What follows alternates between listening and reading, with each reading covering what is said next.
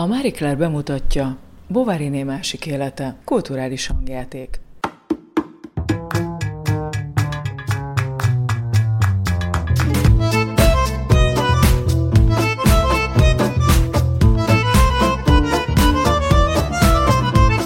Sziasztok, ez itt a Marie Claire podcastja. Hogy miért az a címe, hogy Bovary másik élete? Emlékeztek Emma Bovary-ra, Gustave Flaubert főhősnőjére? Ő volt az, aki boldogtalan, vagy annak hitt, élete miatt megmérgezte magát. Nos, megpróbálunk neki elképzelni egy másik világot. Egy olyan életet, amelyben ott hagyhatta a poros francia kisvárost, és elutazhatott. Mondjuk egyenesen ide hozzánk, Kelet-Európa Párizsába. Ma milyen zenét hallgatna, mit tenne, mit olvasna, mit nézne meg színházban, moziban vagy operában, miről beszélgetne, milyen kiállításokat látogatna, hogyan csinosítaná magát egy francia nő Budapesten.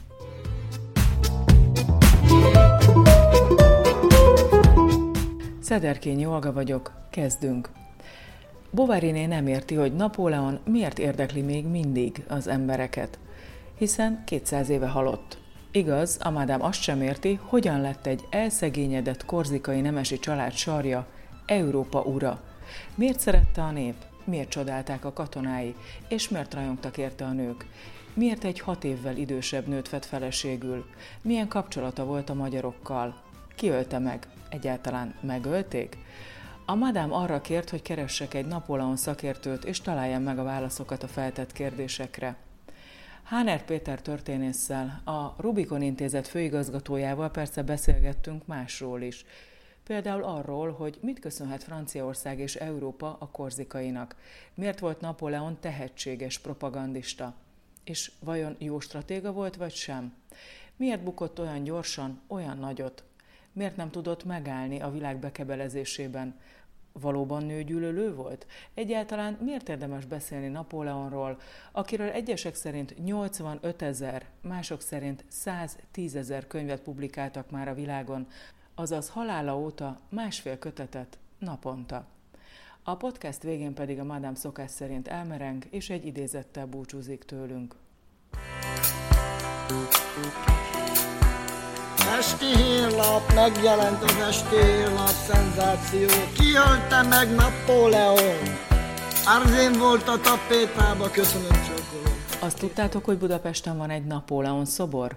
A Hajós utca 25 szám alatt, pontosabban fölött. Sőt, volt idő, amikor óriási Napóleon kultusz volt Magyarországon, de a mai napig foglalkozunk a világ végén Szent Ilona szigetén számüzetésben elhunyt korzikaival, pedig már 200 éve halott. Háner Péter történészt kértem arra, hogy próbáljuk megfejteni, szigorúan tudományosan, hogy miért szexi Napóleon. Mindenki magára vonja a figyelmet, aki pár év alatt megszerzi az uralmat a kontinens felett, nem jött nagyon mély, de azért elég magas volt az emelkedés, elég gyors, váratlan, és remek propagandista volt ráadásul, már az első hadjáratán rengeteg újságírót, rajzolót, festőt bélet fel, hogy a dicsőségét zengjék. Olyannyira ünnepeltette magát egész élete során, még a koronázásakor is azt jegyezte meg, hogy mikor megjegyezték a szenátorok, hogy minek ez az ünnepség, minek ez a pápa koronázás szertartás. A francia nép őt császárán nyilvánítja, és kész, mire azt felelte, hogy kell valami a festőknek is. Tehát Ügyes. ha valamiben, igen, ha valamiben hasonlított a 20. századi diktátorokhoz, akkor a propaganda iránti érzékében. Sikerült elfelejtetnie, hogy mások is elértek azért hasonló eredményeket ebben a században. Anhalt Zerszti Zsófia Friderika szegény német hercegnőként született, és orosz cárnőként fejezte be az életét második Katalin néven. Ezt Igen. mindenki megfeledkezett, mert hát neki nem voltak olyan jó festői. Még beszélünk majd erről, hogy mi, mi mindent tanulhattak tőle, akár a 20. századi diktátorok, de először arra is kíváncsi lennék, hogy ön miért kutatja Napóleont? Ön egyébként személy szerint zsarnoknak tartja őt, vagy pedig inkább egy hősnek? Az első kérdés az a válaszom, hogy inkább a francia forradalommal foglalkoztam, azt kutatom, de hát nem lehet megkerülni Napóleont, hogyha valaki a francia forradalommal foglalkozik, hiszen ő zárta a történetét, ő fejezte be a befejezetlen fejezeteit a forradalomnak. Zsalnok vagy hős, ez egy nehéz kérdés. Hát a hős az, az, az nem azt nehéz így értelmezni. Én inkább egy tehetséges, szellemes, okos embert látok, aki pár év alatt zsalnokká vált. Olyanja, hogy uralma végén még a francia főnemesség házasodásába is bele kívánt szólni, hogy ki melyik családdal lépett kapcsolatba. Mindenképpen az angol történész Lord Acton mondása jut az embernek az eszébe, ahol a, a hatalom megront, az abszolút hatalom abszolút tönkretesz. Igen, hogy ez nagyon frappáns volt, de akkor ugye többször érintettük már azt, hogy ő honnan, nem annyira mélyről, de nagyon magasra jutott.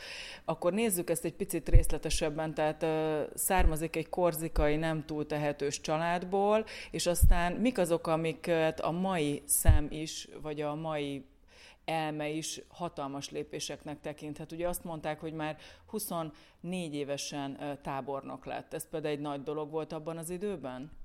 A francia forradalom idején rengeteg idősebb és nemesi számzású katonatiszt emigrált, tehát megnyílt az út a fölemelkedő fiatal tisztek előtt, ez nem volt annyira különleges. Inkább az, hogy tényleg a francia állam peremvidékéről, Korzikáról érkezik, ténylegesen szegény családból, ami azért ugyan nemesi család, ő ráadásul férfi volt és katolikus, ami szintén segítette az előrelépést ekkoriban, de az biztos, hogy amikor Korzikát el kellett hagyniuk a édesanyjának és a testvéreinek, akkor a lányai Franciaországban a kúta jártak mosni, és kifejezetten nélkülöző szegény család volt, és hát ebből lett az, hogy pár év múlva Európa urává vált, aki flottákat küldött Latin Amerikába, Ausztráliába, eladta a mai Egyesült Államok területnek az egyharmadát az, az amerikai kormánynak, tárgyalt indiai fejedelmekkel, tehát rendkívül sokkal vitte. Igen, hihetetlen gyorsan menetelt keresztül Európán, bravúros stratégiai érzéke volt, valószínűleg egy kitűnő hadvezért és stratégát tisztelhetünk a személyében, de mi volt az ő különlegessége? Tehát gyorsan tudott dönteni, vagy pedig inkább ravasz volt?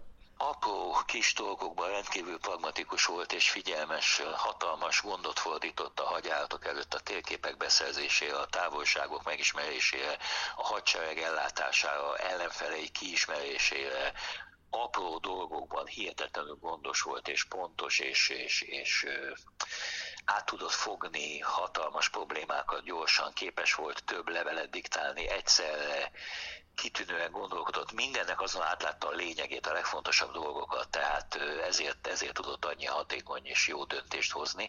Hogy stratégiájában milyen volt el, azt mondhatnám, hogy a végső céljai mindig változtak.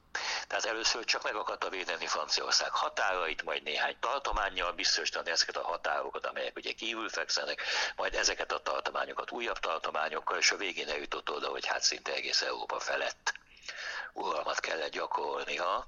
Egy szellemes magyar író Feleki László fogalmazott így, hogy Napóleon nem tudta, hogy mit akart, de azt tökéletesen meg, megvalósította. Igen, ez frappáns. Viszont ugye meghozta azt a döntést is, hogy ő Oroszországot is magáinak szerette volna, és aztán valószínűleg ez volt az, ami egy túlméretezett lépés lehetett. Miért volt neki olyan fontos az, hogy ő Moszkvát bevegye? Ez is olyan eh, intézkedés volt, mint a többi. Tehát nem ez volt a végső cél, hanem az, hogyha egy nagy hadsereget összegyűjt mondjuk Közép-Európában, Lengyelországba, akkor Sándor szám majd békét kér, és be fogja tartani a Napóleon által előírt kontinentális zárlatot, az angol áruknak a kizárását Európából. Aztán abban bízott, hogyha ez a hadsereg átlépi a határt, akkor elég lesz ez annyi ahhoz, hogy Sándor szám meghátráljon békét kössön. Aztán abban bízott, hogyha egy kicsit előre nyomul, és még egy nagy csatát megnyer Moszkva előtt, eljutott odáig fokról fokról, hogy mégis Moszkvát el kellett foglalnia, és hát Hát ez tényleg ez volt, ahogy többen fogalmaztak a vég kezdete a számára. Mennyire szükségszerű egy ilyen, hát nevezzük zsarnoknak, diktátornak, hősnek, zseninek, géniusznak, bárminek, hogy ugyanolyan gyorsan bukik el, mint ahogy felemelkedett? Nem volt szükségszerű, számtalanszor megállhatott volna, ha 1800-as évek elején az Amieni békét, 1802-ben megkötött Amieni békét Angliával megőrzi és fenntartja, akkor azt mondhatjuk, hogy Franciaország sose volt olyan hatalmas, mint akkor. Vazallus francia barát államok vették körül, a holland köztársaság, a délen a Svájci Államszövetség, ami szintén Helvét köztársaság néven francia megszállás alatt állt, szövetségese volt Spanyolország, hamarosan a német államok között is több a szövetségese lett, tehát még 14. Lajos alatt sem volt olyan hatalmas Franciaország, mint Napóleon konzulátusának az első éveiben. Nem volt képes megállni, nem volt képes megtartani a békét. Mindig megtett még egy lépést, amelyet ellenfelé már túlzásnak tartottak, és össze, összefogtak ellene. Ez a vérmérséklete volt, ez a különleges napolani vérmérséklet, soha nem pihent, soha nem nyugodott meg, mindig tervezett valamit, mindig még egy lépést, még egy intézkedést, még valamit akart.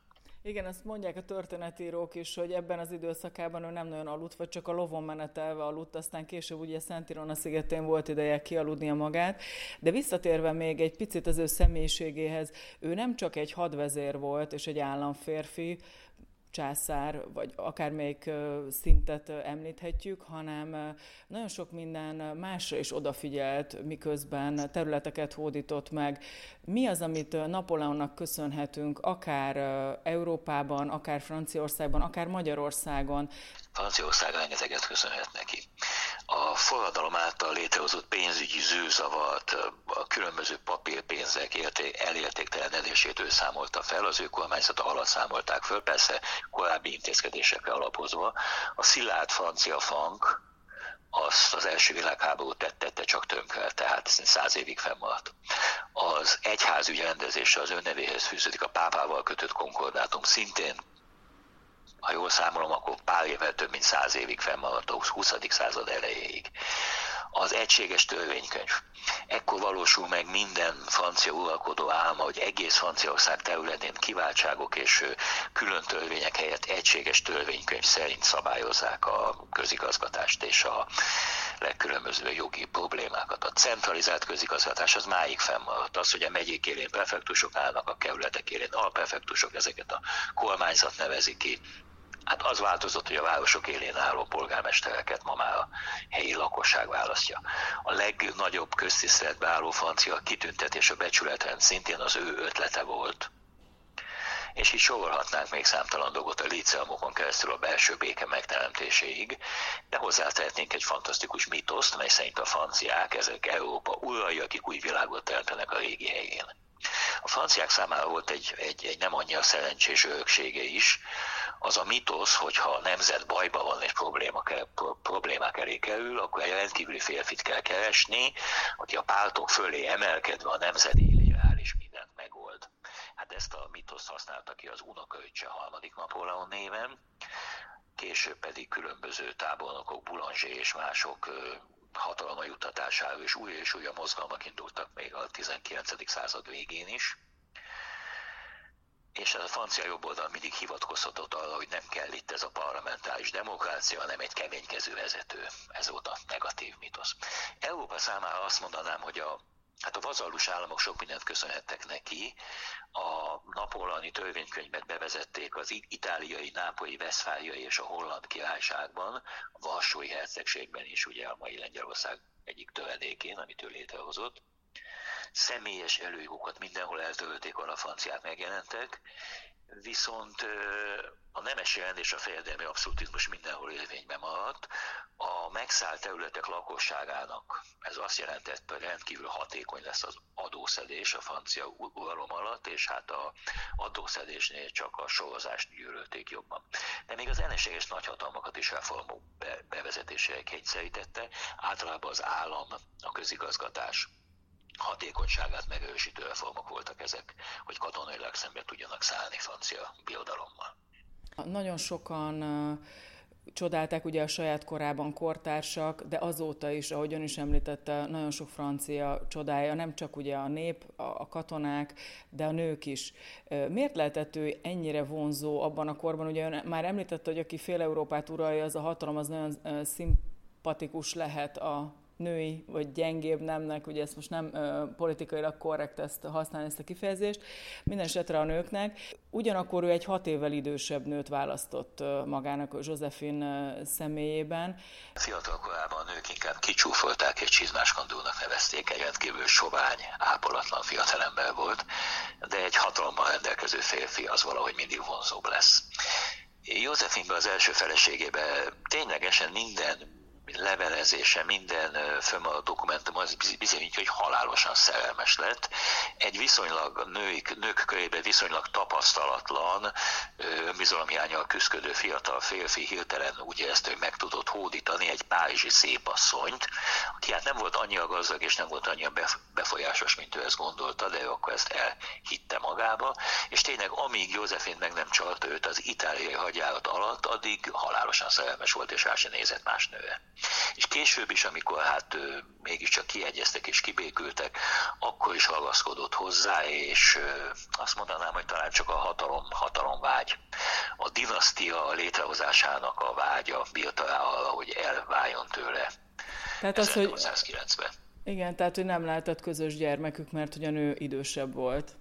Józsefinek volt már két gyermeke, ez egy nehéz kérdés, az biztos, hogy Napóleon belenyugodott egy ideig abba, hogy nem lesznek gyerekei, elhitte, hogy neki nem lehetnek.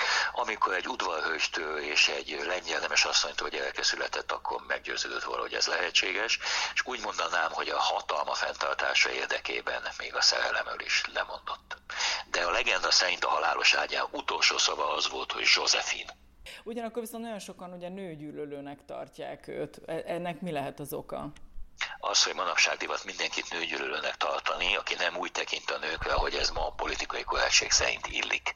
Napóleon nem volt nőgyűlölő, pontosan olyan volt, mint minden más férfi, dél-európai mácsó volt, így fog fogalmaznék, aki imádta anyját, imádta első feleségét, kedves volt a második feleségével, szerette a hugait, de pontosan úgy viszonyult a nőkhöz, mint a korbeli férfiak túlnyomó többsége, meg volt róla győződve, hogy otthon a helyük, politikai jogokat még nem lehet megadni nekik. Ez nem nőgyűlölet a korbeli általános felfogás. Aztán fontos még megemlíteni vele kapcsolatban a magyar szálat. Ugye Kosári Domokos írt például egy könyvet Napóleon Elá Hungri, tehát Napóleon és Magyarország címmel. Napóleon felajánlotta a, a, a, a függetlenség és a szabadulás lehetőségét a Habsburg birodalomtól a magyar nemeseknek, de ez aztán ugye nem sikerült, vagy legalábbis a magyar arisztokrácia nem támogatta Napoleonnak ezt a törekvését. Észrevett, tehát egyáltalán fontos volt Magyarország a térképen, Európa akkori térképén Napóleonnak, figyelt ránk, vagy pedig ez egy nagyon röpke epizód lehetett az ő életében? 1809-ben figyelt Magyarországon, amikor szüksége volt rá korábban soha. Magyarország a Habsburg monarchia egyik tartománya volt, Habsburg uralkodókkal foglalkozott természetesen, az ő hadseregeiket győzte le Európa különböző csataterén. Magyarország ennek a monarchiának az egyik tartománya volt mindössze a számára. Csak akkor figyelt föl Magyarországra, amikor nyolpogni kezdett a birodalma 1809-ben, amikor verséget szenvedett Bécs előtt, amikor föllázadt Tirol, amikor angolok szálltak partra Hollandiában, amikor Wellington angol hadserege előre nyomult Spanyolországba, amikor a pápa kiátkozta őt, amikor úgy tűnt, hogy hirtelen véget ér a francia uralom, na akkor hirtelen előrángatta ezt az ötletet, hogy majd egy kiáltványba fölhívja a magyar nemességet, hogy gyűjjön össze Rákos mezeire és válaszol másik uralkodót. Hát Rákos mezeire az 1500-as évek első felében gyűltek össze a magyar nemesek, ez egy mitosz volt, ez teljesen irreális, ez egy adhok intézkedés volt, amit senki se vett komolyan. Magyar nemesség pedig tudta, hogy Napóleon hogyan bánt azokkal az országokkal, amelyek mellé álltak, hogyan facsalta ki a lengyel társadalom minden e- erejét, előforrását, amit csak képes volt. Tehát egyszer eszükbe se volt egy megszokott megszokott, nem túl hatékony uralkodó helyet választani egy sokkal agresszívebb, idegen távoli zsarnoki uralkodót. Nagyon jól tette a magyar nemesség, hogy nem csatlakozott Napóleonhoz, különben a magyar katonák is mertek volna Moszkva alá pár év múlva. Na, mint ahogy egyébként ugye körülbelül száz évvel később, vagy hát több mint száz évvel később mentek a magyar katonák Moszkva alá, de ez egy másik történet. Így van. Szóval ami még érdekes, bár ugye nagyon hosszan lehetne beszélni Napóleonról, az az, hogy egy francia tudós kiszámolta, hogy 85 ezer könyv jelent meg Napóleon életútjáról, személyiségéről, haditetteiről, és így tovább. Ez kicsivel több nap, mint ahány napja meghalt ő. Tehát, Így van. Mint, hogy... Így van, a Napóleon alapítvány könyvtárosai 2017-ben számították ki, hogy a császár 1821-ben bekövetkezett halála óta körülbelül 110 ezer kiadvány címében szerepel a Napoleon, Napoleon, Nap, Napoleone Bonaparte vagy Bonaparte név, vagyis nem vették figyelembe a magyar nyelven megjelenő köteteket, melyben a név Napóleon formában olvasható. És mivel a császár halála előtt és, ezer, és 2017 óta is megjelent sok könyv, a császár magyar életrajzírója Feleki László távol se túlzott, amikor kijelentette, hogy több mű látott napvilágot Napóleonról, mint a hány nap eltelt halála óta. A mai francia könyvtárosok szerint naponta átlagosan másfél kötet jelenhetett meg. Ez ami hihetetlen, egyébként az is nagyon érdekes, arról is olvastam nemrég a Parimács magazinban, hogy Stanley Kubrick is szeretett volna, élete nagy főműve az lett volna, hogyha megcsinálja Napóleonról egy gigantikus moziát. Három éven keresztül gyűjtötte az anyagokat, de aztán az utolsó pillanatban az amerikai stúdió visszalépett, pedig ez aztán biztos, hogy egy nagyon izgalmas alkotás lehetett volna, de ezt már soha nem fogjuk megtudni, hogy hát, igen, igen, sajnos... igen, nekem is nagyon fáj a szívem. Igen. Ez elveszett. Ezt szakkönyveket, tudományos műveket mások megírhatnak a források alapján, de műalkotásokat, ha a művész meghalt, igen. Ugyanúgy senki nem hozhat létre többet. A franciák ki is adtak egy vaskos kötetet pár évvel ezelőtt Kubrick jegyzeteivel. Tényleg egy hatalmas, egy albumszerű gyűjtemény volt, nagyon fölkészült erre, ezt sajnos elvesztettük. Igen, és most egyébként van egy hatalmas kiállítás Párizsban, a Napóleon halálának 200. évfordulója kapcsán, ahol a bevezetőben van egy érdekes mondat, amit írtak a látogatóknak, mi szerint, hát ez az én fordításomban, ha megismerjük Napóleont, akkor megértjük a világot, amelyben élünk. Ez egy picit olyan jóslatszerűnek is tűnik, de ön hogyan értelmezi? Tehát ha ismerjük Napóleont, akkor tényleg tudjuk, hogy most miért itt tartunk? Hát ezt én egy kicsit túlzásnak érzem, Napóleon azért 200 évvel ezelőtt halt meg, ő egy másik világban élt, mások voltak a problémái. Azt mondanám, hogy a történelemből megismerhetjük az embert, azt, hogy mire vagyunk képesek. Milyen sok rossz és milyen sok jó tetre képes az ember különböző helyzetekben. De így, hogy a mai világunkat egy 200 évvel ezelőtti világ alapján megismerni, ez mindig tévútra vezethet. Uh-huh. Derülhet-e ki bármi még Napóleonról, mert ez látszik, hogy teljesen ösztönzi a megszállottakat az ő léte és sorsa. Ugye folyamatosan állandó témák az, hogy most akkor hány centi magas volt, ki ölte meg, mekkora volt a férfiassága, mert ugye állítólag a boncolási jegyzőkönyvben még az is benne volt, és így tovább. Tehát derülhet-e ki bármi új Napóleonnal kapcsolatban 200 év után? Csak arról nem derül ki semmi, aki nem érdekli az embereket, és mert napról eddig is sok mindent tudunk, akiről tudunk, az szokott minket érdekelni, tehát természetesen kiderülhet. Annyit azért hagyj jegyezek meg, hogy a magassága egyáltalán nem volt rendkívüli abban a korszakban, átlagosnak tekinthető. Ő hangsúlyozta azt, hogy olyan kalapot visel és olyan kabátot, amely a amely eltölpül a magas tolfolgót és magas kucsmákat, sisakokat viselő főtisztjei körébe, inkább az egyszerűséget hangsúlyozta kitűnő propaganda érzékkel ha jól tudom, pár centivel, 3-4 centivel volt alacsonyabb, mint a testőrségének a megkívánt magassága, tehát teljesen átlagos magasságú volt. Ez egy mitosz, hogy ő egy kis ember volt, aki nagyon törekedett. A másik a gyilkosságon nem ölték meg Napóleont, ez egy mitosz, ezt soha nem sikerült bizonyítani, és aki alaposan foglalkozik vele, az belátja, hogy e, oka sem volt Angliának, és lehet, lehet, lehetősége sem volt, és egyáltalán, ha nem ölette meg Napóleont hatalmas csúcspontjának, miért ölette volna meg fogságba? Amikor ugye a Bovary-né Flaubert műve megszületett Madame Bovary néven, Franciaországban 1857-ben publikálták, akkor ugye Napóleon már halott volt. Ön szerint Bovary-né mit szólt volna Napóleonhoz, hogyha találkozott volna vele? Tehát ő neki szimpatikus lett volna, vagy sem? Azt hiszem, hogy igen, mivel a hataloma és a férfiassága nagyon is érzékeny volt Bováiné, és nagyon, hát kicsit buta álmokat szőtt arról, hogy neki milyen jövője és milyen környezet, és milyen világ. Szóval egy irodalomtörténész tanárom úgy fogalmazott meg elnézést, hogy hát ez egy buta liba, nem? szóval a Karenina Anna egy kicsit dolgon szembesebb. Búcsúzóul következzen egy idézet, amelyet a Mádán választott nektek, természetesen Napóleontól. Voilà! A legjobban úgy tarthatjuk be az adott szavunkat, ha nem ígérünk semmit. Vagy másként, az ígéreteinket úgy tarthatjuk be, ha meg sem tesszük őket. Ennyi. Köszönjük az AE bizottságnak, hogy felejthetetlen szövegükben őrzik Napóleon emlékét, és köszönjük a figyelmeteket is, Találkozzunk pár hét múlva szeptember utolsó csütörtökén a Bovariné másik élete következő epizódjában. Megtaláltok minket a mariclair.hu-n, a Spotify-on és az Apple Podcast felületén is. Mi itt leszünk. Várunk titeket máskor is.